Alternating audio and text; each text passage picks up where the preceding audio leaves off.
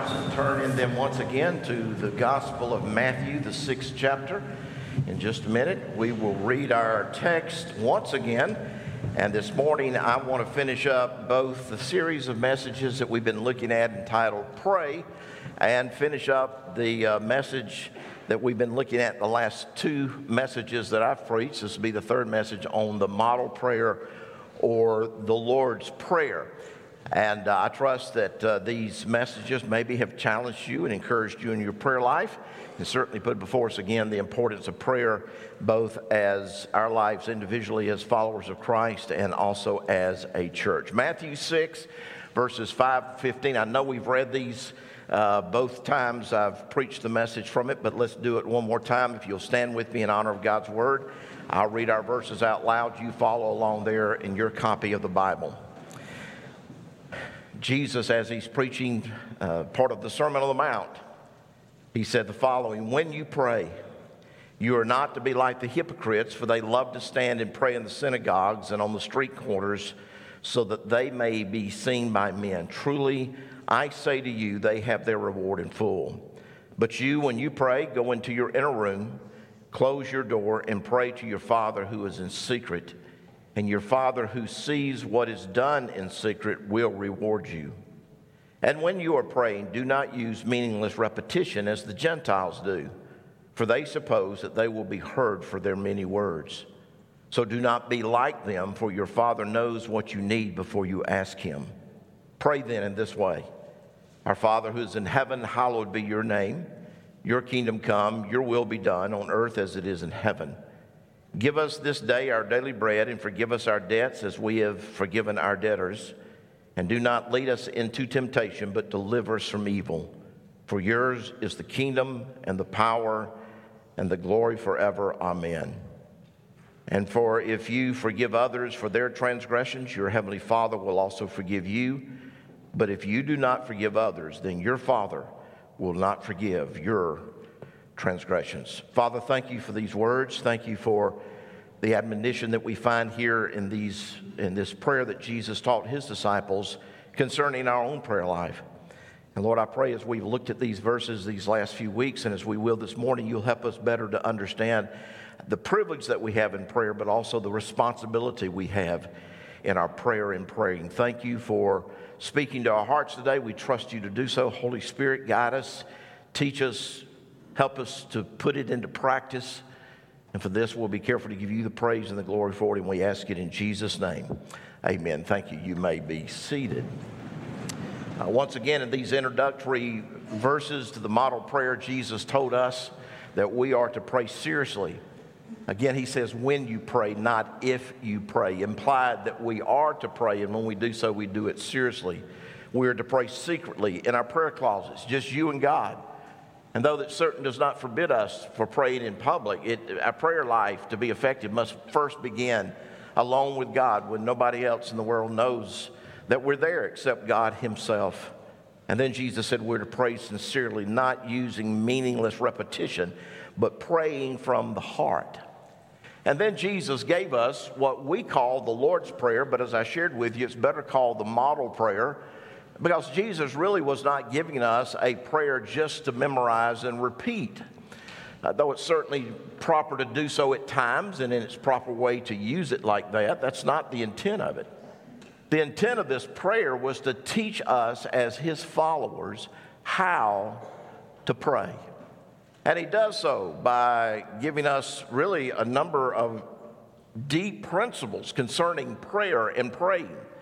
And over the last couple of weeks, we've looked at those. I'm going to go back and just quickly review. Uh, there's seven that I find here. I'm sure you could probably find others, but these were principles that teach us about praying and how to better pray. I gave you one word that kind of defined it, and then we looked at each one. Uh, four I've given you to this point in time. Principle number one was position, and we see that where Jesus prayed, taught us to pray, Our Father who is in heaven. And what I mean by position is simply this you must be in the position of being a child of God, in the family of God, if you are to pray and to have your prayers answered. Our position must be in Him. In fact, the only reason that you and I have the privilege to come to God in prayer is because of the fact that we have been placed in a proper position with God through faith in His Son, Jesus Christ. It's only because of Jesus that you and I have access to the Father. And as I've shared with you over and over again, I'll say it again this morning this is for God's children. Not everybody is a child of God. I know that goes against the political uh, correct crowd today in our, in, our, in our world, but a lot of folks, I hear people say it all the time. I heard somebody say it the other day that didn't have a clue what they're talking Well, we're all God's children. No, you're not. It's true, God has created everyone. But you only become a child of God when you become a follower of Jesus. You are adopted into God's family through adoption because of faith in Christ.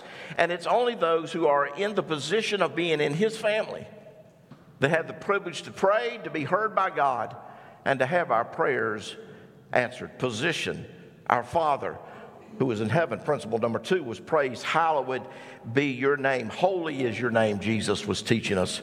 Unique is your name. Honored, reverenced is your name. Principle number three was purpose. Your kingdom come, your will be done on earth as it is in heaven.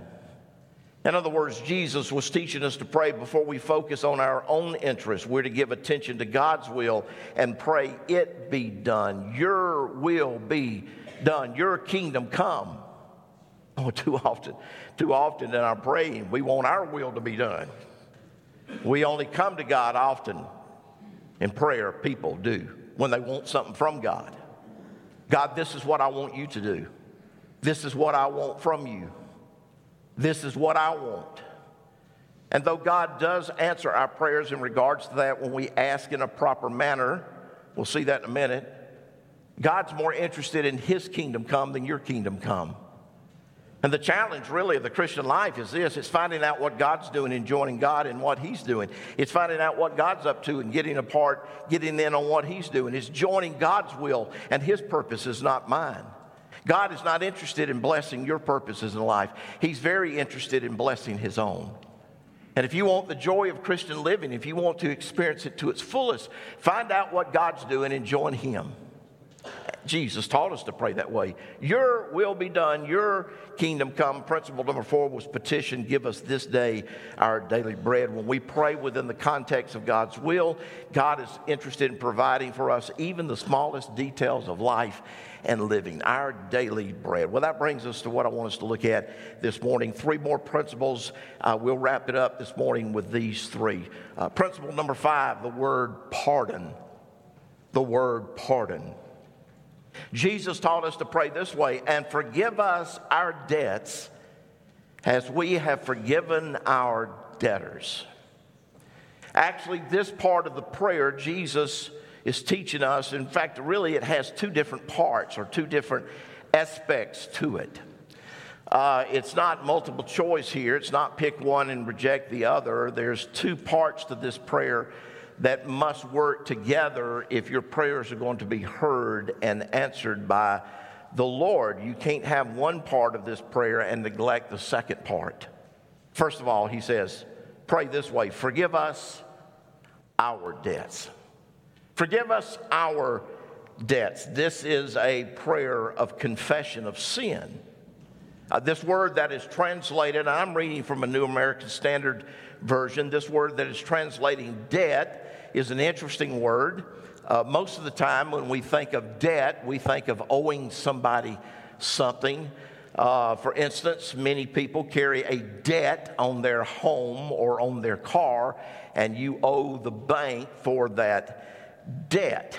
Uh, but in the, the, case of this word, as it's used here in our Greek New Testament, uh, this word would probably better be translated as offense or trespass. In other words, we're asking God to forgive us of our offenses towards Him, forgive us of our trespasses against Him. And notice something else very important here. We, we like to overlook this part. We're asking God to forgive us our debts. Have you ever noticed how easy it is to confess everybody else's sin but your own? But we're experts at watching this person and that person and noticing what they do wrong. Look at what they're doing. It's easy to confess somebody else's debts, somebody else's sin. But Jesus taught us, Lord, forgive us our debts. Forgive us our sin. And in giving us this part of the prayer, Jesus is teaching us a very basic yet important principle when it comes to the believer having their prayers both heard and answered by the Lord. And the Bible is absolutely clear on this. It teaches us, Old Testament, New Testament alike, that if we expect God to hear our prayers and answer our prayers, we have to deal with our transgressions. We have to deal with our debts. We have to deal with our sins. Now, I've dealt with this earlier in this series. In fact, I don't remember which message it was, second or third one, I believe. We talked about it, but I want to, I want to stay here again for a moment because Jesus stays here. And in, in many ways, I'm not so sure that this isn't where we win or lose the battle of effective praying. We have to deal with our sin if we're going to be able to pray in an effective manner.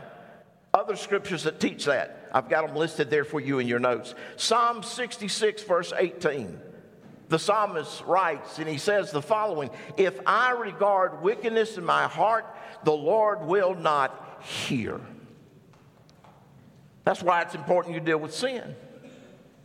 It's interesting that word regard here is used over 1,300 times in the Old Testament. It has numerous meanings, but in this case, it means to perceive, to select, or to cause to enjoy. The word wicked that is used here in the Hebrew, it's interesting that it is a general word that refers to all types of sin. And if you put those two together, if I regard wickedness, really it would translate this way when we select and enjoy sin in our hearts, the Lord will not hear our prayer. That's why for some people they pray and they pray and they pray and they pray and God never answers. Their prayers never get any higher than the ceiling, if you would. The problem is they've never dealt with their heart. They've never gotten right before holy God. They've never come to the end of their sin. They've never confessed it to the Lord. David knew the reality of this as he was writing many of the Psalms. In fact, out of our 150 Psalms in our Old Testament, seven of those Psalms are called penitent Psalms. They deal with David's confession of sin as David had transgressed against the Lord. And if you know anything about his life, you know what he did. He had to deal with the sin, he had to come face to face with his sin. Seven Psalms, he writes entirely about dealing with the sin. Psalm 32 is an example of that. Psalm 32, first six verses, David writes and he, he records these words How blessed is he, she, the person whose transgression is forgiven, whose sin is covered. How blessed is the man to whom the Lord does not impute iniquity, and in whose spirit there is no deceit. When I kept silent about my sin, my body wasted away through my groaning all day long. For day and night your hand was heavy upon me. My vitality was drained away as with the fever heat of summer. I acknowledged my sin to you, and my iniquity I did not hide. I said, I will confess my transgressions to the Lord, and you forgave the guilt of my sin. And then he writes, and it, he had to do that before he could write what he's about to write. Therefore, let everyone who is godly pray to you at a time when you may be found. But until you deal with your sin, you're wasting your breath to pray, unless you're praying a prayer of confession. That's why we have to deal with our sin. Isaiah, also in the Old Testament, framed it this way Isaiah 59, 1 and 2. Behold, the Lord's hand is not so short that it cannot save, nor is his ear so dull that he cannot hear. But your iniquities, your sin have made a separation between you and your God, and your sins have hidden his face from you so that he does not hear. So that's why Jesus is teaching us here. Forgive us our debts. Forgive us our transgressions. Forgive us our trespasses. Forgive us, God, our offenses. Forgive us of our sin. Boy, I'm glad 1 John 1 9 is in the Bible, aren't you? Tells us this if, conditional, if we confess our sin, He's faithful and righteous to forgive us of our sins and to cleanse us from all unrighteousness. So, folks, if you want to be effective in your prayer, if you want to know and have a meaningful prayer life, if you want to experience God's presence in a very, very special way as you pray, to know Him personally, to know Him deeper, to grow in your walk with Him as you pray, you, you've got to deal with our transgressions. You've got to deal with your. So, well, preacher, I don't know I have any sin. Well, you've got a problem then. If you don't think you've got a sin, ask your husband or wife. They'll tell you. Ask a neighbor. Ask somebody you work with. Ask God to show you. I promise you, He'll show you. Well, you know, I really, I really found out a long time ago when, when God began to do a deep work in my life, and He's still been doing that work over these years. Folks, one of, one of the things that happened in my walk, and I really believe this is true for a person who's walking with the Lord, I became more and more aware of my sin. Well, thank God it's forgiven. Thank God He separated it from me as far as the east is from the west. Thank God for His goodness and His forgiveness. But, folks, I also came to realize that if I'm going to walk with God, who is a holy God, I, I, got to deal with sin in my life. I can't play with sin. I can't, I can't allow it to go undealt with in my life. And because I'm in this flesh, we'll talk about this in a minute, because I'm in this flesh, there are going to be times in my life I'm still as a believer, I'm going to trip up and I'm going to fall. I'm going to do things. I'm going to say things. I'm going to have attitudes in my mind. I'm going to have thoughts go across my mind. I'm going to have actions that God's not pleased with. And when I do, as a believer, I become more and more aware of my sinfulness. And God convicts me. Just like David was saying here in Psalm 32. He convicts me so that I can get right with Him, so I can walk continually in fellowship with Him. Because if you regard iniquity in your heart, the Lord will not hear. Forgive us our debts, Jesus taught us to pray. And then he prays and teaches us a second part. This is not a second principle because it goes hand in hand with the one we're talking about. He says this as we forgive us our debts, as we have forgiven our debtors. We are asked to be forgiven, and we are asking to be forgiven as we have forgiven those who have trespassed against us. How important that is. I ask God to forgive me. I must in turn forgive those who've trespassed against me. This is so important. This is such a powerful principle and such a powerful truth. Jesus after he finishes giving this model prayer to his followers, he gives us commentary on it. In fact, after he teaches us this prayer in verses 14 and 15, he goes on to say the following For if you forgive others for their transgressions, your heavenly Father will also forgive you. But if you do not forgive others, then your Father will not forgive you, you of your transgressions. Now, that's pretty powerful, isn't it? That's pretty strong. And that's not my opinion about it, that's Jesus. If you don't forgive others, God won't forgive you. Uh, this is not the only time in the gospel Jesus speaks this truth. This is not the only time he lays it out. In Mark's gospel, the 11th chapter, verses 25 and 26, whenever you stand praying, forgive. If any, if you have anything against anyone, so that your Father who is in heaven forgive. He talks about forgiving.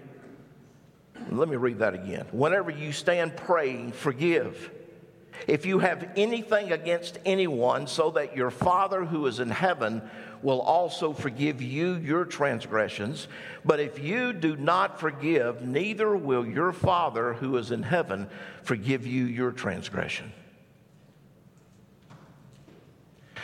Forgive me, Lord, for what I did, but I still hate my brother. In fact, I'll never forgive him. I, never, never will forgive them. And Jesus says, and I won't forgive you. Pretty simple, isn't it? Pretty straightforward. Folks, that's why I've said this over and over from this pulpit since I've been your, your interim pastor. I've told you this you can't be right with God and wrong with your fellow man. You, you, you can try to be, but you can't be. You can't skirt that issue. You can't excuse it. You can't say, you can't say to the Lord, I'm not going to forgive them. And I've heard it. I've heard it in church. I've heard people talking about other church members. Well, I'll never forgive them for what they did. Do you, do you know what a person is saying when they say that? They're saying, God won't forgive me. Now, you can paint that any other way you want to, but it won't be painted right. That's strong words. And here's the reason if I have come to know the grace of God, if God could forgive me of my transgressions, then there's nothing somebody else could do to me that would be greater than what I did to him. And if I really know his forgiveness, it will be demonstrated in how I forgive others. We, we, got, we got people in the church that won't speak to one another because they, well, I just didn't like the way they acted towards me. They just weren't very kind to me. I didn't like the way they treated me. So I'll avoid them. I won't talk to them. And we think we're right with God. I realize there are things that people can do to us that can hurt us deeply. You know, I, I shared with the early service this morning. Um, there's not a one of us that hasn't been hurt deeply by others. Folks, I've, I've had the privilege of pastoring great churches over these years. Um, now they were different degrees of greatness with some of these churches, but anyway, they were all they were all, I think, great churches. But even in those churches, there were people who hurt me deeply. There have been people that said things about. I know that comes as a shock to you that somebody would say something about me. I mean, it just really does. I get people mad at me sometimes. Sometimes it's my own fault. There have been times along the way I didn't do what I should have. Maybe I didn't ask about a person in the right way. Maybe I didn't minister to them in the way that I should have. I'm human. I do that. I don't do it intentionally. Don't ever try to do it intentionally. But I've failed people. I've had people get very angry with me over things I've said from the pulpit. I've never tried to cause people to get angry with me, but I learned a long time ago you preach truth, truth's going to offend. I don't want to be offensive in what I say, but if I preach the truth, people are going to be offended. I've just accepted that as a part of what God's called me to do. And if you get offended at the truth, that's your problem, not mine. Now, if I say it in an offending way, I'm sorry. And if I do so, I will apologize for it if I see that I have done that. But if you get, if you get your dander all up because I've said something that you don't like, but yet the Bible teaches it, you're going to have to talk to God about it. I've accepted that.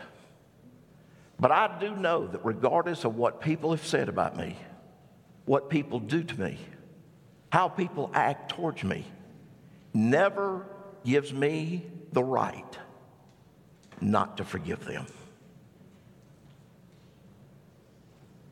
And you think it does?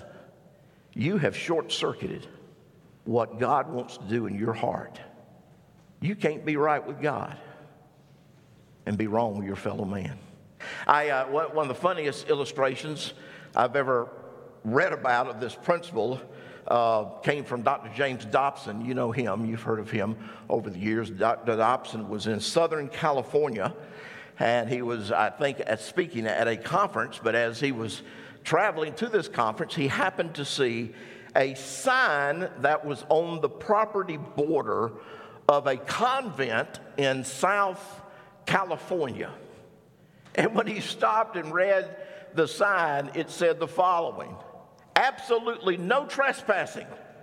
Visitors will be prosecuted to the full extent of the law.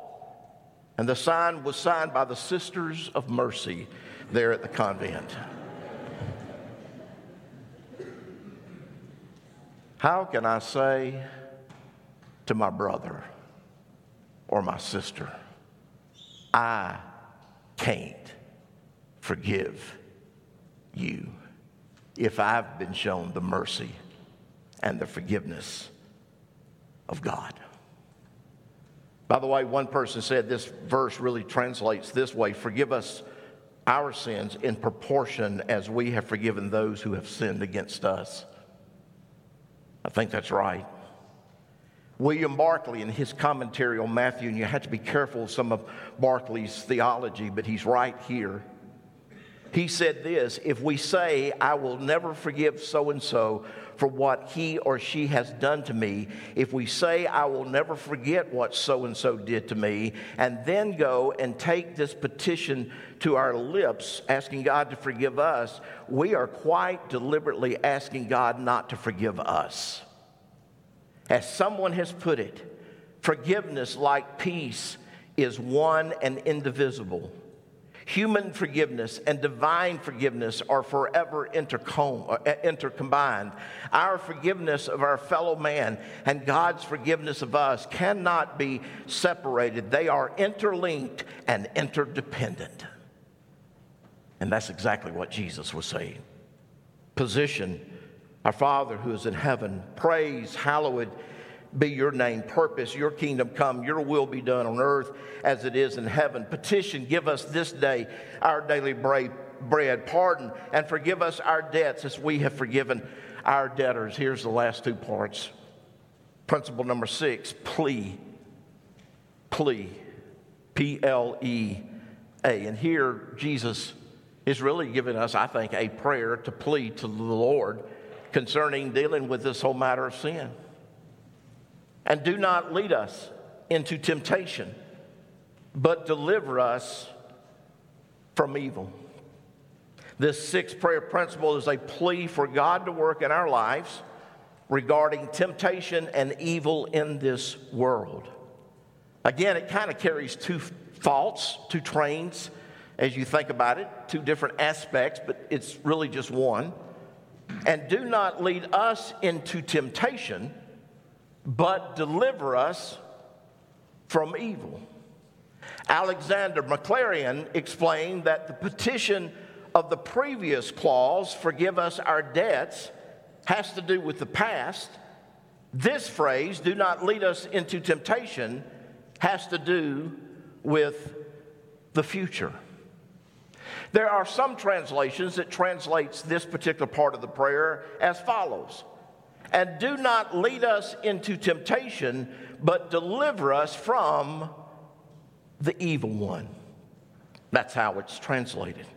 Now, I think at the very outside, outset, it needs to be understood that God never tempts us with evil, nor does He tempt us to do evil. Being a holy God, that would be absolutely uh, against his holy nature. Um, it would be against his divine nature to do so. In fact, James puts it this way, first, uh, James 1, verse 13 Let no one say when he is tempted, I am being tempted by God, for God cannot be tempted by evil, and he himself does not tempt anyone. But I do think that Jesus, as he taught us to pray this way, he's dealing with an issue here that every human has to deal with as long as he or she is alive in this flesh. And Jesus recognizes that we all will be tempted by sin and the flesh. So he is teaching us as his disciples to pray that we won't fall into temptation or be led into temptation or give in to that temptation that eventually leads us to sin. You understand, temptation by itself is not sin. But if you don't deal with temptation, it leads to sin. So Jesus teach us, teaches us to pray about temptation. He teaches us to pray about the source of temptation, the enemy. In fact, it seems to me that this part of the model prayer, Jesus dealing both with the inward nature of temptation and sin and the outward nature of temptation and sin. The inward nature of sin comes from temptation. Do not lead us into temptation. The outward nature of sin comes from Satan, the evil one. Deliver us from evil, or deliver us from the evil one, either way you want to look at it. Uh, where does temptation come from? It comes from within the heart. Because we all were born into sin, we get tempted from the inside. And the reason I know that's true is you would not be tempted if you didn't have that desire in your heart. Amen? It comes from our hearts. That's where temptation begins, from the heart, from the flesh. Um, have you ever thought about what, what does certain things tempt some people but doesn't tempt others? I mean, there's some things that tempt me. There's some things that don't tempt me. Uh, for instance, and I'm not, I am not by any means trying to put myself on a, start to say not putting myself on a podium. I guess I am on one, um, but I'm not doing it in regards to this. I'm just, I'm, this is a, this is just an honest confession. But I'll go on to tell you about my own struggles. Um, a lot of people are very, very tempted by alcohol. Now, I don't know what you think about alcohol. I hate it. I hate it on a lot of bases. Uh, I cannot stand alcohol. For one thing, I don't like what little bit I've had over my life of alcohol. I can't stand the taste of it. How somebody can drink that stuff and think it's good, I just, it's way beyond me. The smell is enough to make me get sick uh, but some people like it. Uh, after all these years of ministry, and listen to me, if you had to deal with the broken families that I've had to deal with because of alcohol, you, you would run 100 miles an hour from it. If you had had to deal with the heartbreak and the tragedy that alcohol has brought to our culture, like I've had to deal with it, you wouldn't want anything to do with it. So I made up my mind a long time ago. I wasn't going to drink. But to be quite honest with you, it does not tempt me whatsoever. And I'm not saying that in pride, uh, uh, I'm not proudful about that. I'm not saying that arrogantly. I'm not saying that because I've got the ability to do it. God, in His grace, has just allowed me not to be tempted by it. In fact, I could, I won't, I will not. I could go to a bar, I could sit there all day long and never once be tempted to take a drink of alcohol for the reasons I just gave you. But I realize there are a lot of people who are greatly tempted by it. Some of you are. I don't have any doubt about it. And it's something that can get your attention quick. Many of you struggle with it. I have no doubt, I know this is a Baptist church, but I have no doubt alcohol is a stronghold for some people in this building. It's destroying your life probably some families right now. Doesn't tempt me, but why does it tempt others? I don't know. I've got things that tempt me that maybe don't tempt you. There are some things the devil can dangle in front of my face, and he got my attention by tempting me. I'm not going to tell you what those things are this morning, but I got them, just like you do. And isn't it amazing that he knows what to tempt? The devil knows not to tempt me with alcohol. Have no desire. But, buddy, those things I struggle with, he knows just when to throw it my way to try to get my attention. You know, that's how sin works. You, you, think about all the way back to Adam and Eve. Any sin that we deal with goes back to Adam and Eve, our first parents. From Adam and Eve, been passed down through all generations, the sin nature that we have to deal with. You look at what happened to Eve, and Adam had his own faults in this matter. We could talk about his this morning. But if you look and see what happened to Eve along the way, you'll find out that Eve had a desire that she didn't deal with properly. Most of the time, temptation comes towards a God given desire that we don't want to fulfill in a God given manner. She had two desires in the garden a desire for food, a desire for knowledge. Nothing wrong with either one of those two. They're both God given desires. God's put within us the desire for food. God's put within us the desire for knowledge, for the right kind of knowledge. And in a God given manner, there's nothing wrong with fulfilling those. But all of a sudden, Eve had a desire for knowledge, a God given desire that she began to look at fulfilling in a God forbidden manner. She had desire and she was deceived about her desire. Her lust caused her to listen to temptation of the enemy. She disobeyed. Her deceived desire caused her to disobey what God had told her to do, and it blinded her to what God told her would happen to her. That eventually led to death, didn't it? When she took of that forbidden fruit, it led to death. Spiritual death, ultimately physical death. All because of temptation that went wrong. And folks, that's probably in part why Jesus is teaching us here. Do to pray, do not lead us into temptation, but deliver us from the evil one. By the way, he's gracious to do it. 1 Corinthians 10 13, no temptation has overtaken you, but such is common to man.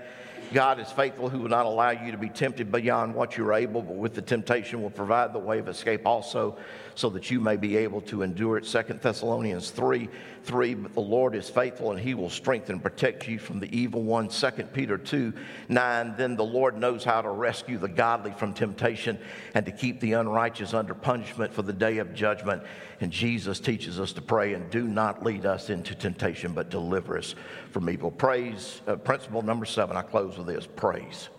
Jesus started with praise, he ends with praise. For yours is the kingdom and the power and the glory forever. He begins the prayer with praise, he ends it with praise, and the reason for it is God loves to be praised. He inhabits the praises of his people. When you come to God, you see how great he is. That's why you praise him. And when you leave in his presence, you know how great he is. That's why you leave with praise on your lips. He reminds us here about the importance of purpose and praying purpose. Yours is the kingdom, Lord. Remember, it's not about you. It's not about me. It's about you. Boy, it's a good way to finish any prayer that we pray. Lord, it's not about me. It's about you and your kingdom. Help me to remember that, Lord. Yours is the kingdom. And then he says, and the power and the glory forever. You know, you know what Jesus is reminding us?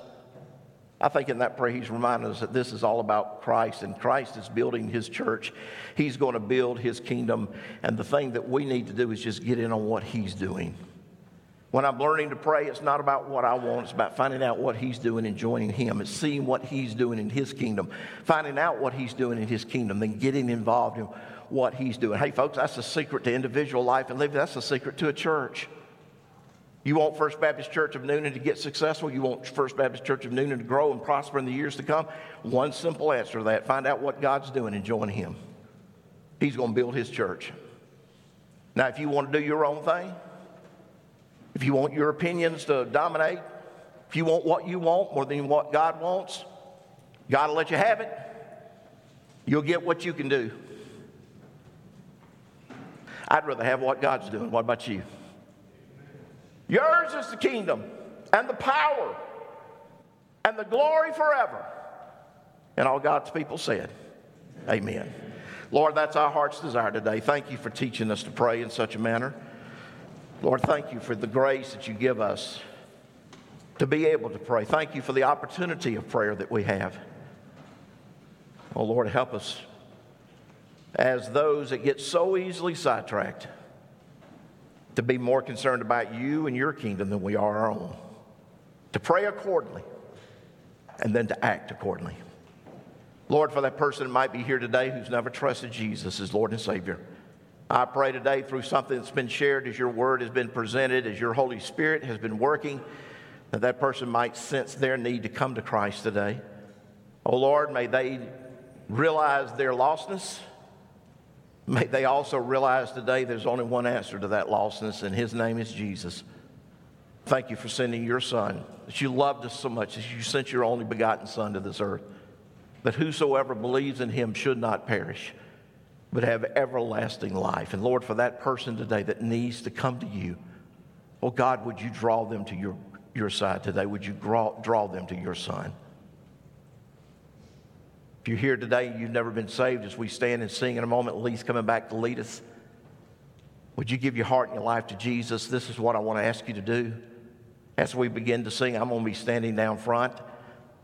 Congregation is going to be standing and singing, but would you step out from where you're standing? Just quietly make your way down front, take me by the hand. All you need to say is, Pastor Ken, I need to give my life to Christ. We'll have one of our staff members take you back to the back for just a moment. And in the privacy of those moments, open God's word to you and share with you how you can give your heart to Christ today, how you can find the promise of eternal life, how you can become a child of God and position yourself in God's family this morning. Would you come? Don't hesitate. Today is the day of salvation. Don't put it off. And then, Christian, if God has spoken to your heart, you come. If you need to come join this fellowship, if you just need to come for prayer at this altar, you come as God has spoken to your heart. Lord, this is our prayer. Help us to walk in obedience to it now. And we ask it in Jesus' name. Amen. Would you stand to you?